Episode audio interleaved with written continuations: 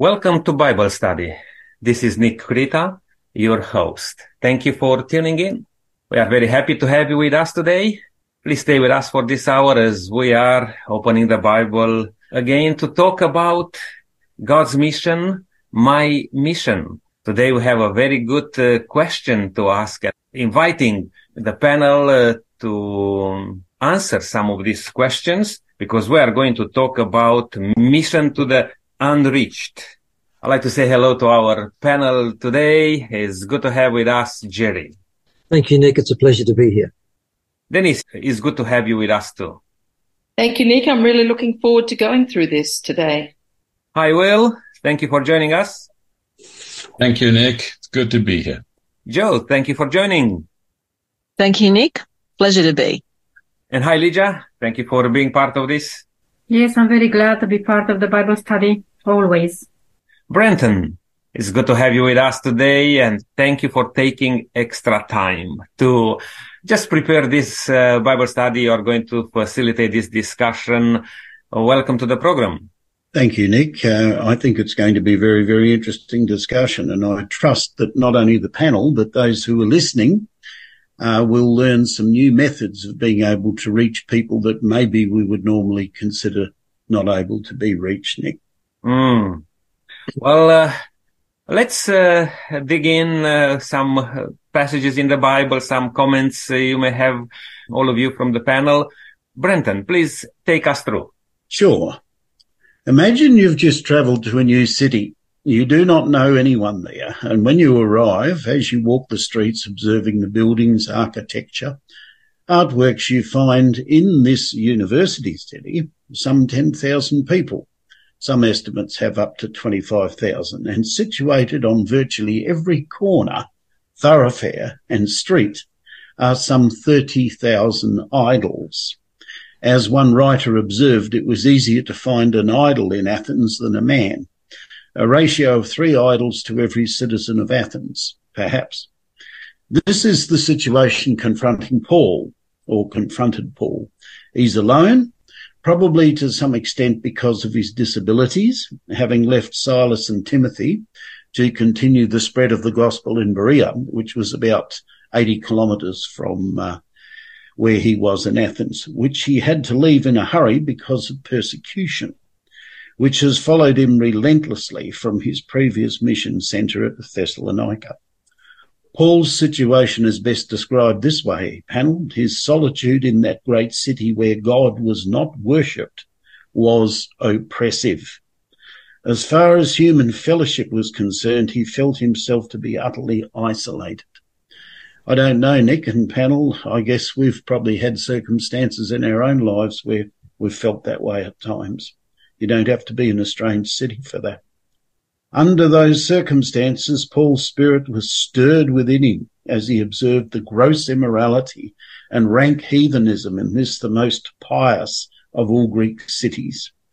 He must tell them about the true God who made heaven and earth and who loved them and sent a God named Jesus who died and was resurrected. How ignorant they were of him. So our study today basically is from Acts chapter 17. And we're going to observe Paul's methods in reaching not the rude and the uncultured, uh, but I would describe them as the intellectually elite and the philosophical um, power of the then known Roman world. In my notes, I've just said this, Nick, knowledgeable, and wise in their own eyes, but lost. I wonder, Jerry, if you could uh, offer prayer for us. Thank you. Yes, certainly, Brenton.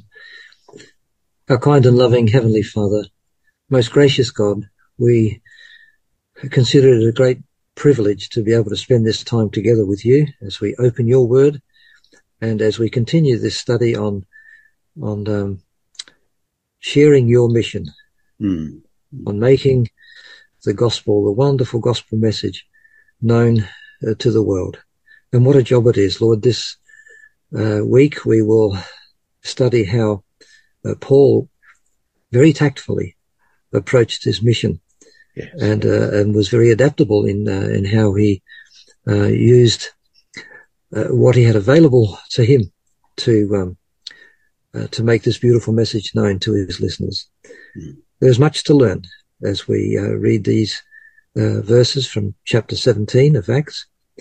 And we just pray, Lord, that your Holy Spirit may may guide us and help us have a, a good conversation, and that the listeners too may be blessed as they tune in and find uh, practical ways to to share this wonderful, this this most essential message of the saving uh, grace of Jesus Christ.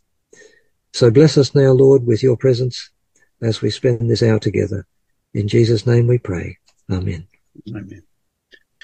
Well, panel, our story begins not in Athens, but earlier in Thessalonica.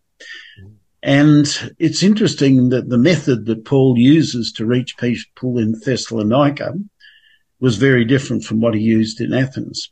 I wonder if we could share Acts 17 verse 1 to 5. Denise, how would you like to read those verses for us? And Sure. maybe you just comment briefly on them. Thanks. Oh, I'm, I'm going to read from the clear word, which is a Mm, no, that's good. Good. So we'll start Acts 17 verses 1 to 5. From Philippi, Paul and Silas travelled in a southwesterly direction, passing through the cities of Amphipolis and Apollonia, and then headed west to Thessalonica because there was a synagogue there. Following his usual practice, Paul went to the synagogue and for the next three Sabbaths discussed with the people the meaning of the prophecies about the Messiah. He showed them from the scriptures that in order for the Messiah to fulfill the prophecies, he had to come and suffer, then die and be raised from the dead. He concluded by saying, this Jesus I've been telling you about is the Messiah.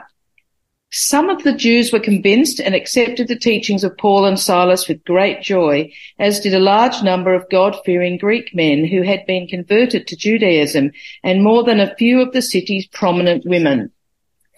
The Jews who didn't believe became jealous and angry with Paul and Silas over losing so many of their converts. So they formed a mob and soon the whole town was in an uproar. They even broke into the house of a man named Jason who lived near the synagogue looking for Paul and Silas. Thank you, Denise. Man alive, there's a fair bit to cover in there, isn't there?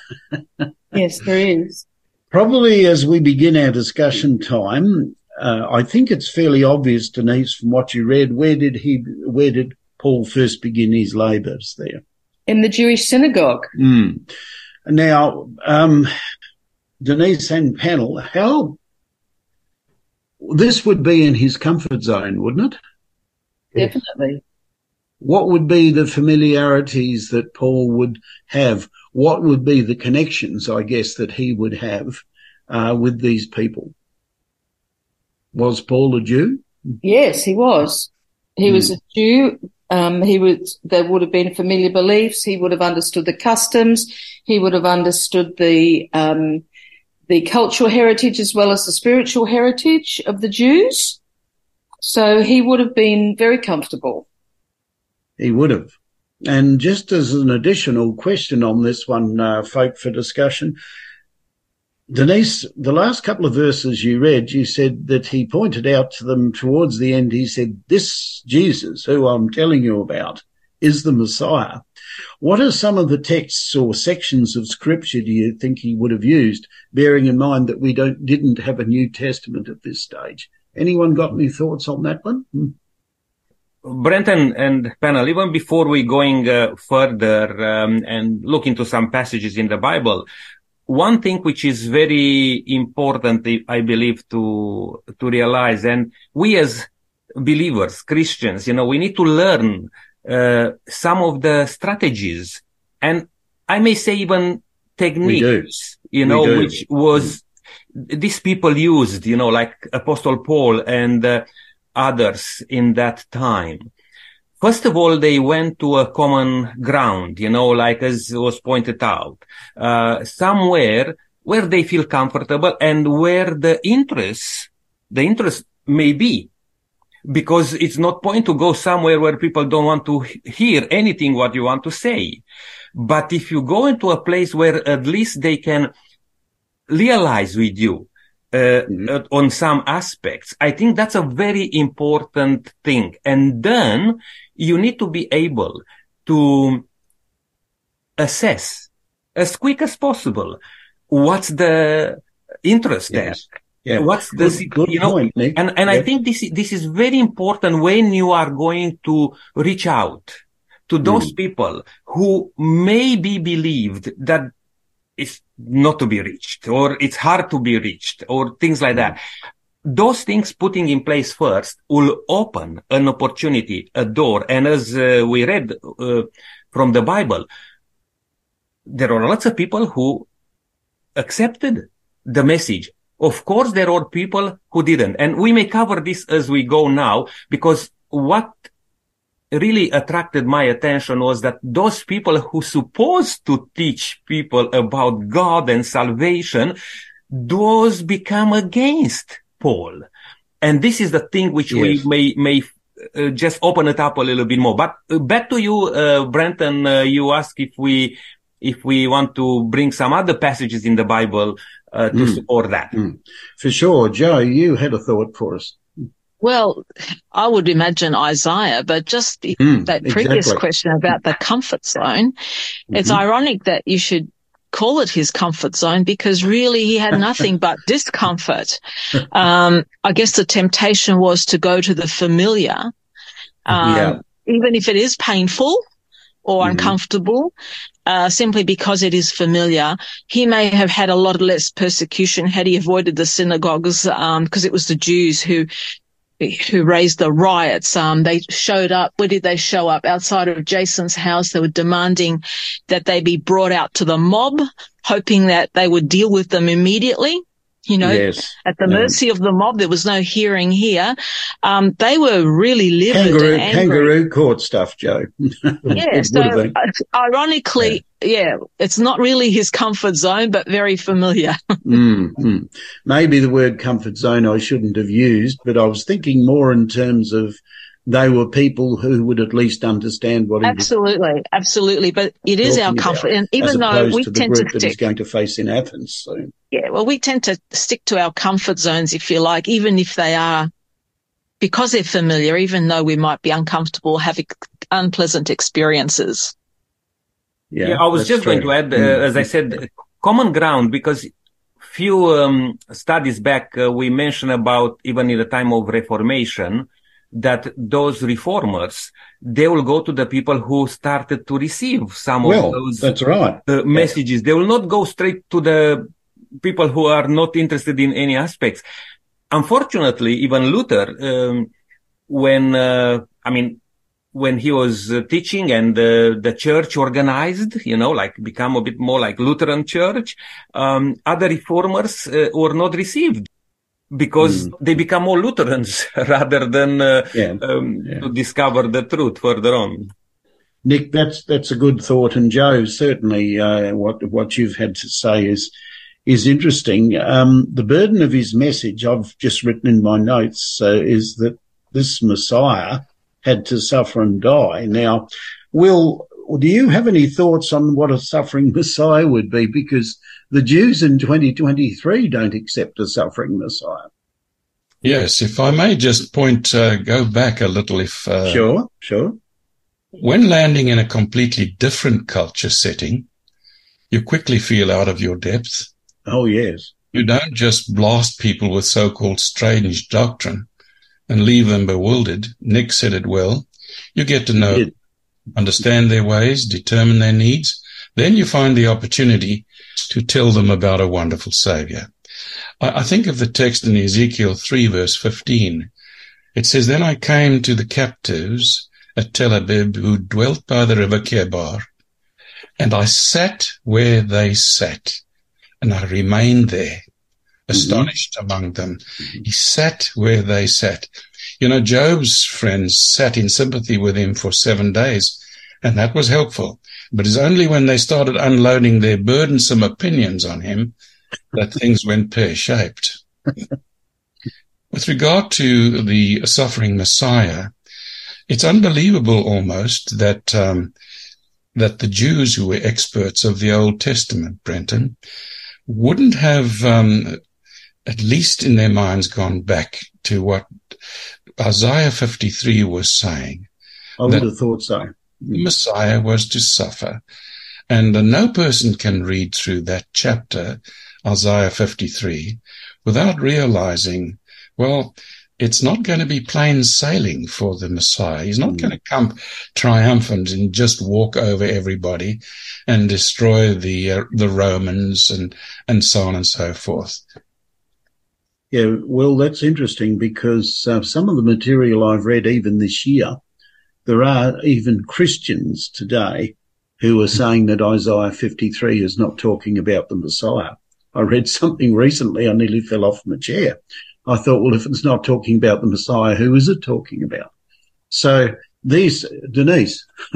Maybe it wasn't the type of Messiah that they wanted. Uh, I think that's a good point. Yes. Jerry? I sometimes think also, how did Paul actually deal with this in the sense that, um, you know, he, he goes to wherever he goes, first of all, he goes to a synagogue, doesn't he? Uh, yes. And, and, meets his fellow Jews. And more often than not, they turn on him. uh, although, as, as uh, Joe quite rightly pointed out. Yeah.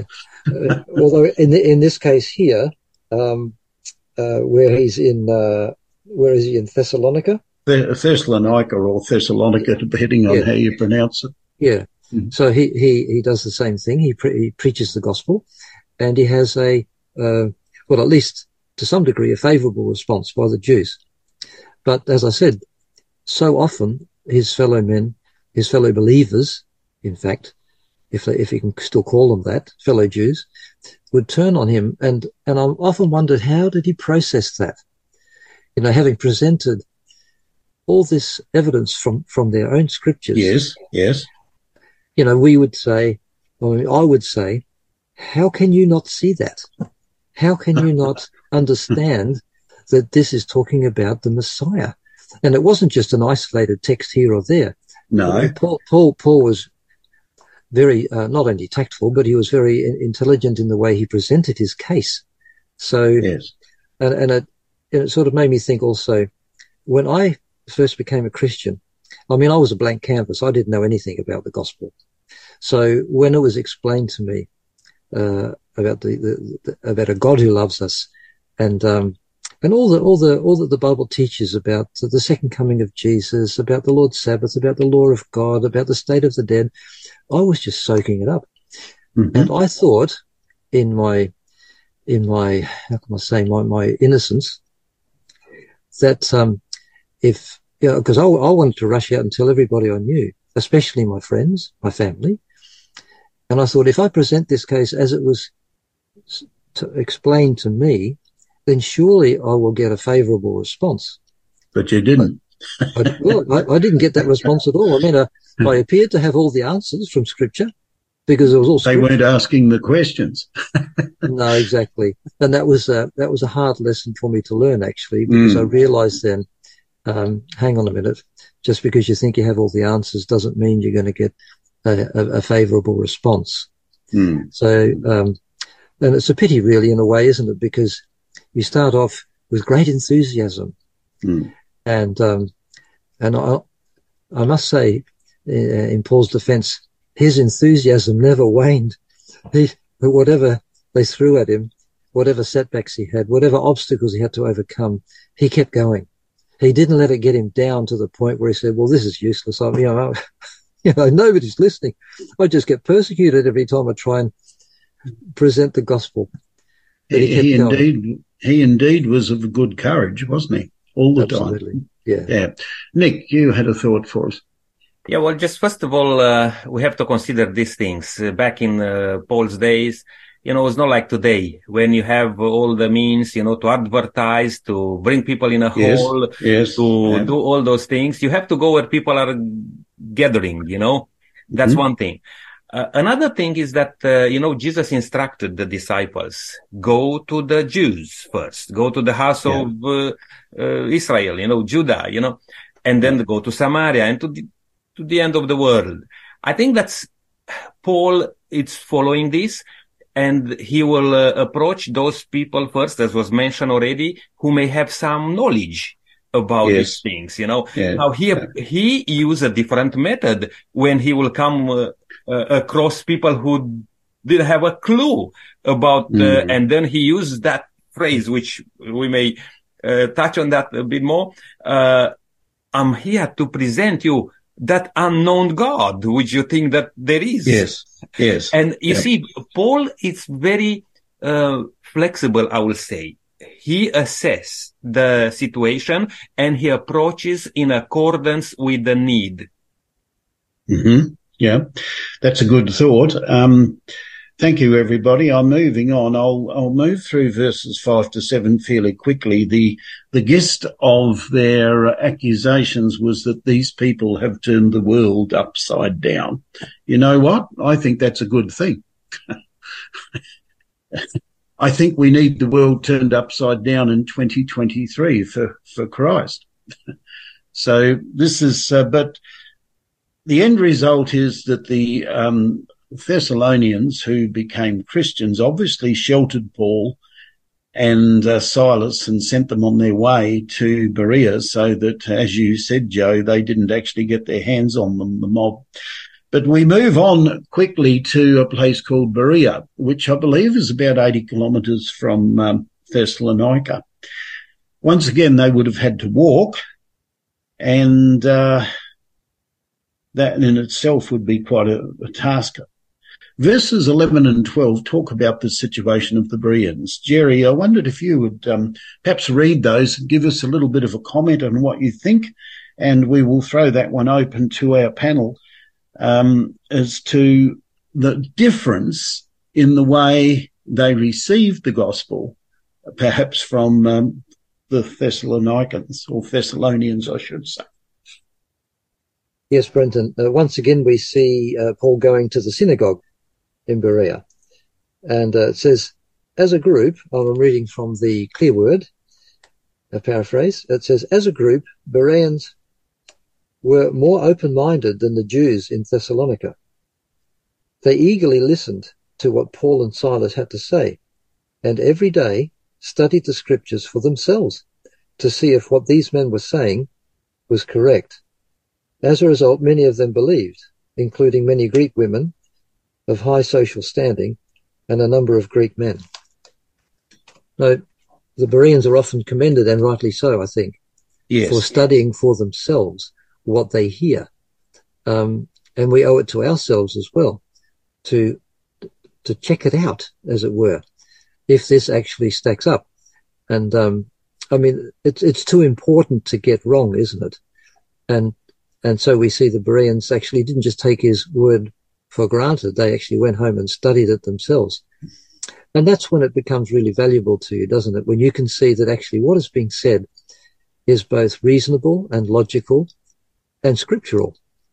And then you know you're standing on a solid foundation.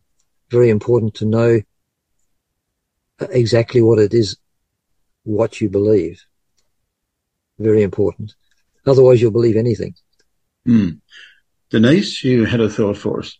It's interesting in both places where Paul preached that the, there were Gentile converts in the synagogues who Yes, yes, I noted that. Yep. Accepted the message much more readily than a, s- uh, a lot of the Jewish believers. Hmm. That's a good thought, Denise. Anyone else uh, got any thoughts on that? I mean, we, we have a group today known as the Bereans, do we not? Um, if you stay in uh, motels, in fact, I stayed in a motel recently, and we had a Berean Bible in the uh, in the the the drawer alongside the bed where we were sleeping.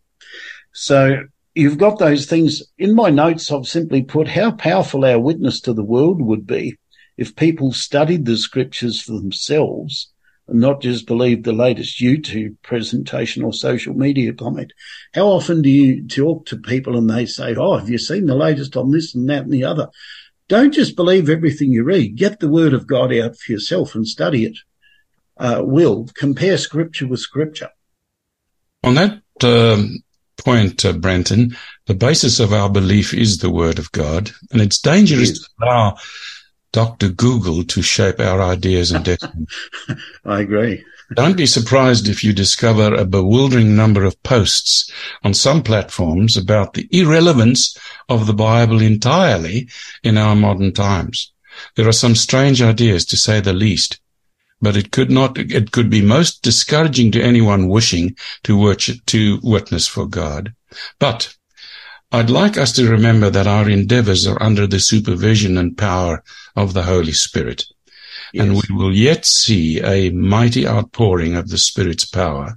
And how do we need it? Second coming of Jesus. Yes. You know, despite apparent setbacks or failure, re- you know, reflecting on the Apostle Paul's experience, God's message will triumph. Listen to what the Apostle Paul himself speaking about the early uh, history in Israel in Romans chapter 10 says. But not all the Israelites accepted the good news. This is verse 16. Mhm. Not all the Israelites accepted the good news. For Isaiah says, and he refers back to Isaiah, Lord, who has believed our message? Consequently, faith comes from hearing the message, and the message is heard through the word about Christ. But then Paul again says, But I ask, did they not hear? Of course they did. Their voice has gone out into all the earth, their words to the ends of the world. So it may go difficult, but God is with his message and triumph will come. Thank you, Will. Uh, Joe. I absolutely agree with everything that um, Will has said. Mm. Um, and my comment is along the similar vein, and that is that Jesus never ever said, just believe in me. That's all you need. Just believe in me. He Check actually pointed. He always pointed the back to scriptures. And funnily enough, it was the Old Testament, yes. um, which is, which has a tendency to be overlooked these days. So, um, and, and they're also told no matter who says anything that contradicts what's written, what is written is the word of God, there is no light in them yes. even if they Thank be you. angels. So Yeah. yeah. let's be mindful of that. Doesn't he say that in Galatians? Sh- should we or an angel from heaven give you any other message than the one we've given, let him be accursed. That's what Mm. Paul says in Galatians. Yes. So it's, it's very serious stuff. We're moving on. yes, that's true. Anybody else? Nick? Yep, just uh, as Joe's uh, mentioning about that, he was uh, referring to Old Testament. Of course, at that time, the Old Testament was the only, you know, part of the Bible available. But Jesus was saying a lots of things which now they are recorded in the New Testament, Yes. which, uh, you know, for example, uh, he will say, you heard what it said in the Old Testament, but I'm telling you even more uh, to be more relevant today Yes. what you Yes. need to do. Um, what I'm trying to say here is that uh, we can easily fall into this trap of saying, "Oh, but it's not uh, in the Old Testament," or "Oh, but it's not uh, referring," you know, in the New Testament. And sometimes there are some little apparent, apparent even disagreements in the Old and New Testament, but it's a new or a different uh, face of the things. If you look into the whole Bible, if you look into the whole Bible, you can understand that. That's why in um, Second uh, uh, Timothy, it says there that the whole Bible it's inspired by God to teach, you know, to uh, reveal what's the will of God, the plan of salvation. And I think we can be very tempted and even in a danger zone when we are mm-hmm. either focusing on the New Testament or focusing on the Old Testament. You can mm-hmm. go wrong both ways. I think you need to understand these things all together and why things in the New Testament has been said in that way and why the mm-hmm. Old Testament is still holding up some of the things which we need to consider. Yeah, that's that's a good thought, Nick. There has to be a balance between the two, but it's rather interesting. Speaking personally, before we move on, recently in a couple of churches I've preached, I've preached a sermon which is virtually wholly from the Old Testament. And it was surprising to hear people say to me at the door after church, we haven't heard any sermons from the Old Testament for a long, long time. So we do need to get a balance, I think, between the Old Testament and the New Testament in our study. Paul is now in Athens. He's looking at the 30,000 idols and his heart is stirred within him. So Athens' golden era has long since faded. The era of Socrates Plato, Aristotle, and Sophocles. However, it is a city described in verse 16. I wonder who could read that one for us. Verse, uh, verse 16, maybe Lydia, would you like to read verse 16 for us? Thanks. Yes, sure. And perhaps briefly comment on how does it make you feel when you read this text and say, how would that look compared, say, to the city of Adelaide? Um, yes, so verse 16 from chapter 17 in Acts. While Paul was waiting for them in Athens, which is the uh, intellectual center of ancient Greece, he was greatly distressed to see that the city was full of idols. Read verse 17 as well. So he reasoned in the synagogue with the Jews and the God-fearing Greeks, as well as in the marketplace day by day with those who happened to be there. I hmm. think Paul was effectively shocked by the fact that wherever he went, he saw idols, different kind of idols Yes. everywhere. Yeah. And he knew that God has a mission for these people in order to be saved. And he used all his passion and intelligence and eloquence to reach their hearts. And he did. We can, we could see that uh, many, it said that many believed and a big, a big number of prominent Greeks, women and men believed in that. So uh, Paul didn't work only on his own. Paul placed his heart into God's hands and worked together with the Holy Spirit to reach these people's hearts. Yeah, thank you, Lydia. Did anyone else have a comment on that? Because the word stirred in verse 16. Who has a version where it says his heart was stirred within him? I know we're using different versions today. The Greek word is paroxuno. It means to irritate, to arouse, to provoke to anger. And I've put in my notes, Paul could not contain himself when he saw the true God's name so fla- fra- flagrantly, but ignorantly dishonored throughout the city. So he starts by reasoning, uh, as you uh, read, Lydia, with the Jews. And here's something interesting. Uh, when Denise read his work in Thessalonica, we learnt that there were some people who became followers of Jesus, who became Christians. Berea, we can assume somewhat similar. But here, there's no mention of any results from his work with the Jews in Athens. Did you note that? No mention. And the Gentiles, um, Denise, I think it was, who said um, that uh, these people, the Gentiles, was actually more susceptible to the teaching of Jesus as the Messiah, perhaps than the Jews were. But he's also reasoning with them, it says, in the marketplace.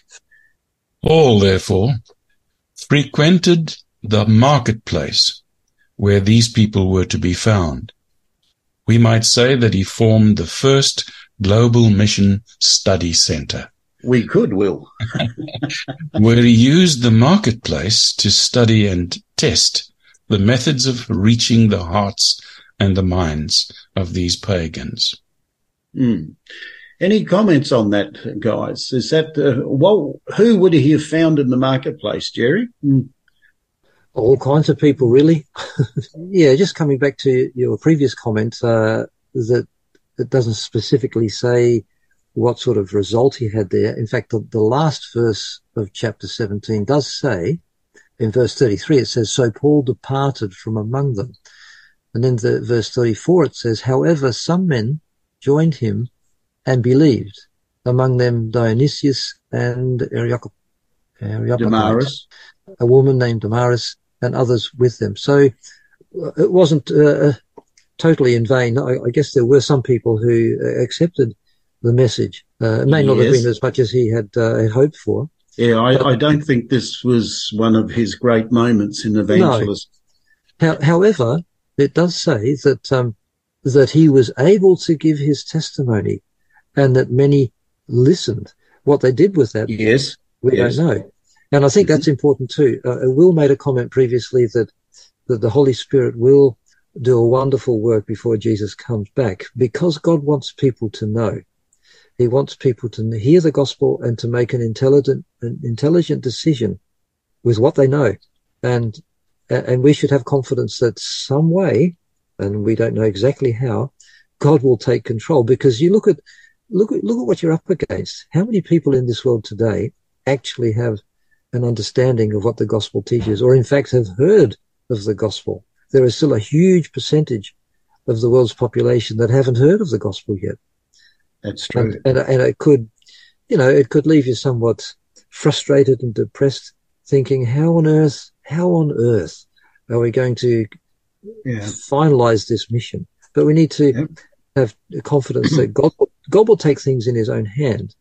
And, Yeah. um, and there will come a time, I believe, Brenton, where all people living on earth will hear this message. All people will hear this message. What they do with it is up to them. And I think that's what we're dealing with here in, in, uh, in Athens. Not that all people, not that he was able to speak to everybody who lived in Athens, but certainly, um, you know, a, a good number of them would have heard Paul preaching. Yeah, good point. very quickly, um, I would like to say here that even though Paul uh, was called by some of those people uh, in the marketplace, whatever, like uh, bubbler, I mean, what is Yes. he saying here? All Yep. those things. Paul was not giving up. Paul, Paul went there day by day, and the Bible doesn't say how long necessarily, but uh, he went there and he shared what he had on his heart. I believe we should also be wise in this regard, um, not to just, um, you know, point fingers to people or be, be judgmental towards uh, a group of the other. Just share the message Mm. and move on when it's needed. Mm. You know, move Mm. on. You don't need to be Yep. hold on. That's what I wanted to, to say here. Denise? I'd just like to support what Nick said with a text from Matthew Yeah. chapter 10 thanks. verses 16, which says, your work won't be easy for you because you'll be like sheep walking in the midst of wolves. You must be as wise as snakes and as innocent as doves. Mm. That's pretty hard, Denise. it's Only with the help of the Holy Spirit. Yes, it is. All right. To cut a long story short, we find him on the Areopagus. Now, the Areopagus is a name for a hill in Athens. It's also known as Mars Hill. Uh, Mars in uh, the Roman uh, mythology uh, pantheon was the god of war, so I found that quite interesting. It was also the meeting place of the council. And Jerry, you, you alluded to the fact that at the end of his presentation, there was a guy by the name of Dionysius who, uh, who was an Areopagite who was actually one of the most prominent members of this council. And according to early church tradition, he became the first bishop of Athens. So uh, it wasn't a complete waste, but notice his approach. Instead of outright condemning their beliefs, which may have caused him to end up like Socrates, for any of you who have studied what happened to poor old Socrates, I just asked myself the question, sometimes can we go a bit too hard in our, our presentation of truth to people, perhaps ignorantly not recognizing that they are not where we are. And we have to be so gentle in the way we deal with them. Will, On that point, uh, Brenton, I've worked in cultures and communities I'm sure you have, yeah. where there is a strong trust in the village witch doctor. It would have done me no good to just walk in and call for the banishment of the central figure in their society. Truth, I believe, has to illuminate the mind gradually. As scripture says in Proverbs 4 verse 18, the path of the righteous is like the morning sun, shining ever brighter till the full light of day. Mm. And you know. Brenton, um, uh, Lydia read a bit earlier that uh, Paul maybe was shocked to see so many uh, idols there. But it's interesting that he uses that. And he says, hey, I can see that you are very spiritual people here. Mhm. You believe in many things. I mean, you have so many gods, but you Yes. have that unknown God. How Yes. clever Paul was there to say, now I want to talk to you about that thing, that Yeah. unknown God. And I can see now the interest a little bit more, you know, because, uh, Yes. yeah. Yeah. Nick, that's a very good point. Anybody else got a thought on that before we move on? Notice the way he goes about it. it it's certainly oratory and the way that he would have uh, presented to the Jews was oratory too. But in the case of the Jews, he would have been presenting direct from the Old Testament. He would have been comparing scripture with scripture, prophecy with prophecy, psalm with psalm, what Isaiah said, what Ezekiel said, what Daniel said. He would have been going through all of that. This is a totally different audience. No good using any of those people as illustrations. These people, uh, the Epicureans and the uh, Stoics, if you study their history, they're most interesting guys. Um, he starts out by saying, you have here an altar as I was wandering around your city to the unknown God, as you said, Nick. And he's basically saying, you know what? I've come to tell you who this unknown God actually is. And then he goes on uh, from there. So um, in verses, I'll, I'll skip a little bit of this, but just perhaps summarize what the Epicureans and the Stoics believed so that we get a bit of an understanding as we sort of dig into it. Epicureans believed the gods were not interested in human affairs, so our life should be spent solely in the pursuit of happiness. Well, is there anything actually wrong in pursuing happiness? I ask myself the question. if it's at the expense of others or the expense of um, what God would have us to do, there is a problem. The Stoics believed true wisdom consisted in being the master, not the slave of circumstances. And the things we cannot control are to be accepted with equanimity, to be indifferent to pleasure or pain and adopt an intellectual neutrality. It's interesting the comment that Josephus makes. He states that there are similarities between the Stoics and Pharisees and even Christians because of their moral nobility. However, a major weakness of this philosophy is that in aiming at unconcern for themselves, they lost sympathy for others, like the Pharisees in Matthew 23, 23, where Jesus really castigates them by saying, you tithe of mint and dill and cumin, but you neglect the weightier matters of the law, justice and mercy. These are the things you should have done without leaving the other things undone. Um, I've put down here they were punctilious in their payment of tithes, but they neglected these other things. Anyway, in verse 28 and 29, Joe, I wonder if you could read those verses for us and comment on them briefly. He actually gives them a, a sense of, okay, you say there is a God here that you don't know who he is. I'm going to tell you who he is, and I'm going to tell you what his relationship to you is. Certainly. Just let me find it. He quotes Okay, so- poets. Yes, he does. He, he quotes from their own poets. And I, I think it's more than just cleverness of him to have walked through Athens and noticed all these altars to the unknown God. There is actually a, a history to that. Yes. And yes, and that was that 600 years earlier. There was a plague, a pestilence in Athens and the people in their desperation reached out to their own prophet, if you like, who was living in Crete. Um, I think its name is Epimenides. Yes. No, How do you pronounce that? it. That's, that's it. Anyway, so he had this great idea of um, setting sheep loose in Yeah, Athens, yeah. and wherever one lay, they were to build an altar. They were to sacrifice a sheep and build an altar to the unknown God, because um, this chap said that it's not it's not our gods that are causing this; it's an unknown God. So we are going to appease him by sacrificing a sheep wherever Hmm. one of these sheep happened to. And so, of course, um, this is the history of the un, the altars to the unknown God. And I, I think that it's almost providential. It was almost providential. I, I, I can't see that he was clever. I think that God led him there. No, no, I don't think it was Because he then- cleverness. He- He then pointed them, you know, you think that this sheep that was sacrificed here to the unknown God saved you, but I'm here to point you to the atoning sacrifice of the God, the God that you do not know. It, it Yes. was, I think it was a bigger picture than even we can comprehend, Yes. but I'll, I'll read, um, he tries to Yeah. m- mesh the two together and make it more palatable by quoting their own poets.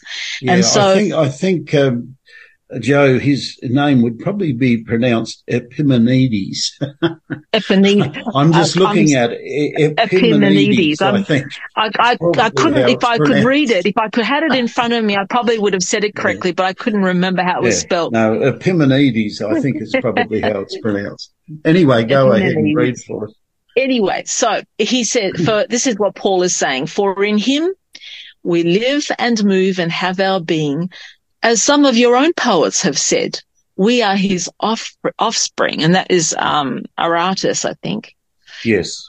And um, therefore, since we are God's offspring, we should not think that the divine being is like gold or silver or stone, an image made by human design and skill. So human, humans had no contribution to the formation of this God, nor could they uh, reproduce him by their own knowledge Yes. and wisdom. Yeah. He- yeah. So, um, that's, that's what he was doing is quoting them to themselves. And of course, I think he was trying to gain some footings in doing that, but, um, I'm not sure whether he entirely succeeded. Yeah. Good, good point, Joe. Um, wasn't he also trying to point something else out to them?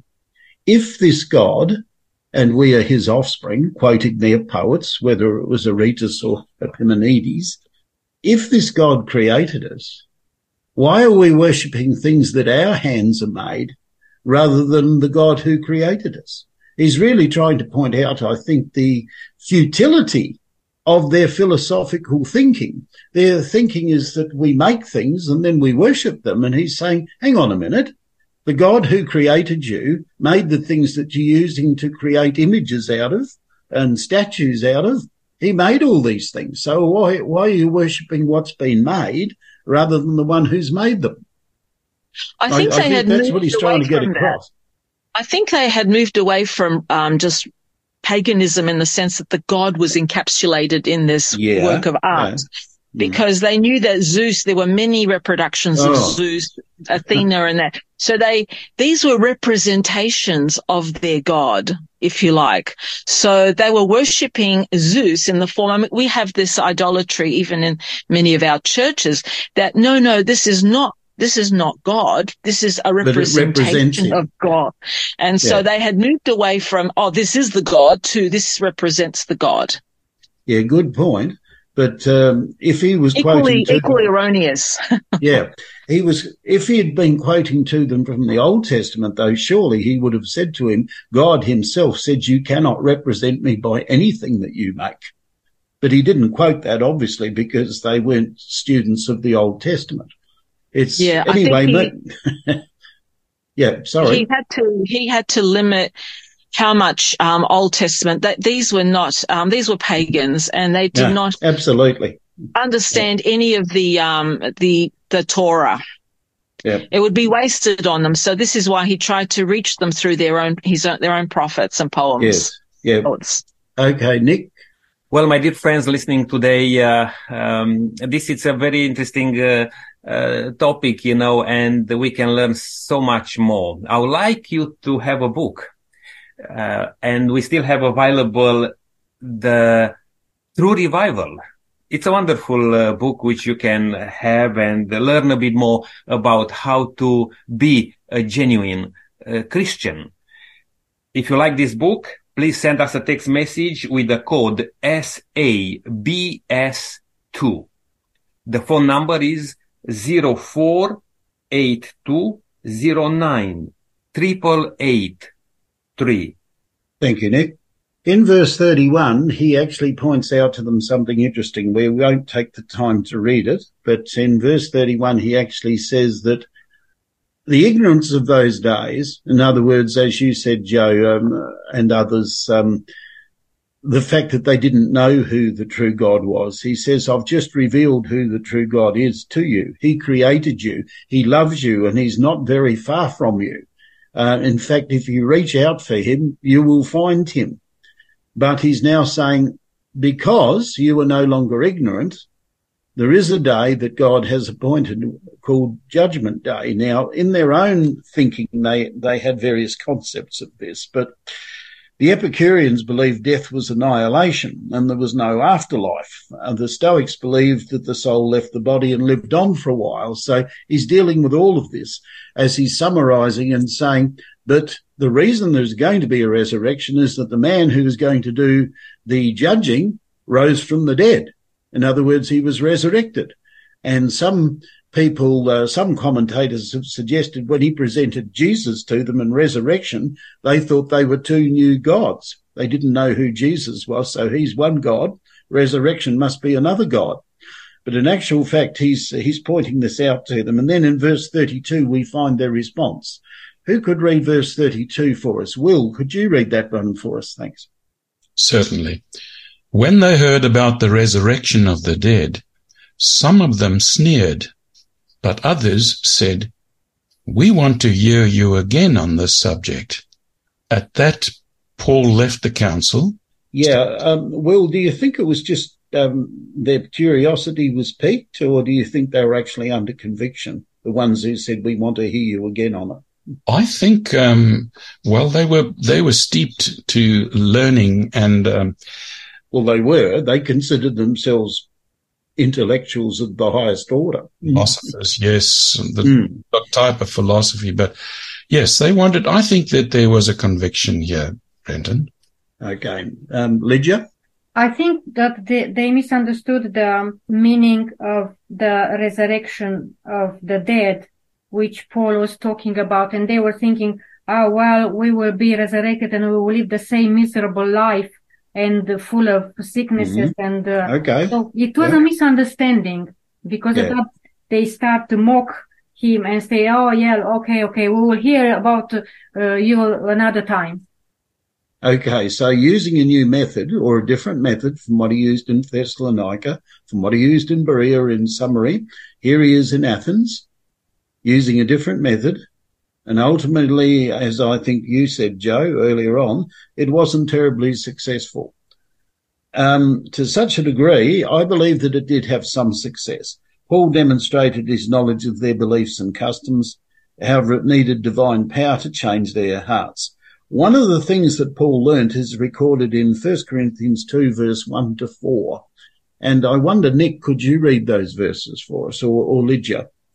Lydia, I think you've read one, but Nick, perhaps if you could read 1 Corinthians 2, 1 to 4, and this is where we'll finish our study for today, because Paul himself learned a very valuable lesson from this experience of addressing the Areopagites, because the next place he goes is Corinth after he leaves Athens. Notice the difference in approaches. All right, let's read this uh, verses. If, you, if you haven't got time to read it, can you summarize it? Well, just go, uh, go quickly read it, uh, Brenton. When I came to you, brothers, I did not come with eloquence or superior wisdom as I proclaimed to you the testimony about God. For I resolved to know nothing while I was with you except Jesus Christ and Him crucified. I came to you in weakness and fear and with much trembling. My message and my preaching were not with wise and persuasive words, but with a demonstration of the Spirit's power. Thank you, Nick. Can you see in summary from our study today that he learned a valuable lesson from this as well? He tried philosophy with philosophy. He tried ideas with ideas. He tested it. it showed, he showed them he had a thorough knowledge of their customs, uh, as Joe said, uh, of their, um, poets and what they'd written and that sort of thing. But he has learned a lesson out of this. It's the power of the Holy Spirit that is going to change people's hearts. These guys are steeped in heathenism. They're steeped in heathen philosophy. And so there's very little that he can do other than to present them into God's hands. It wasn't totally wasted. There's, there's no two ways about that. But I've put in my notes just in conclusion something along these lines, which I found interesting. A key lesson we can learn is don't irritate your listeners, but lead them to want to seek a God who is reaching out to them. Also, one method of evangelism does not reach everyone. Experiment by God's grace and in his power. I believe that's a challenge for us today. Denise, I wonder if you could close with prayer for us, please. Sure, Brenton. Thank you for your word, which has power to convict us of truth. Help us to recognize the leading of the Holy Spirit. All of us are on a spiritual journey. Help us to study scriptures and to ask the Holy Spirit to lead not only us, but also lead us to those around us who need to hear about God's love for them and how he wants to save them. Mm. Thank you. Well, thank you everyone for your participation today. Yes, we could say much more about these things because uh, a lot of those um, aspects we face day by day, I believe, in our walk with God, and we can learn and we can apply. But we are continuing this um, mission to the unreached, and we'll have part two next week. My dear friend listening today, don't miss that one. Uh, join us again uh, next week. Until then, may God richly bless you. And don't forget, you can claim an offer which we have uh, uh, for you today. True Revival. That's a wonderful book. The code is SABS2 and the phone number is 0482098883. You can also write us a message, a thought, a comment, maybe a prayer request, and we'll be very happy to share that. Until then, may God richly bless you and have a wonderful walk in the footsteps of Jesus.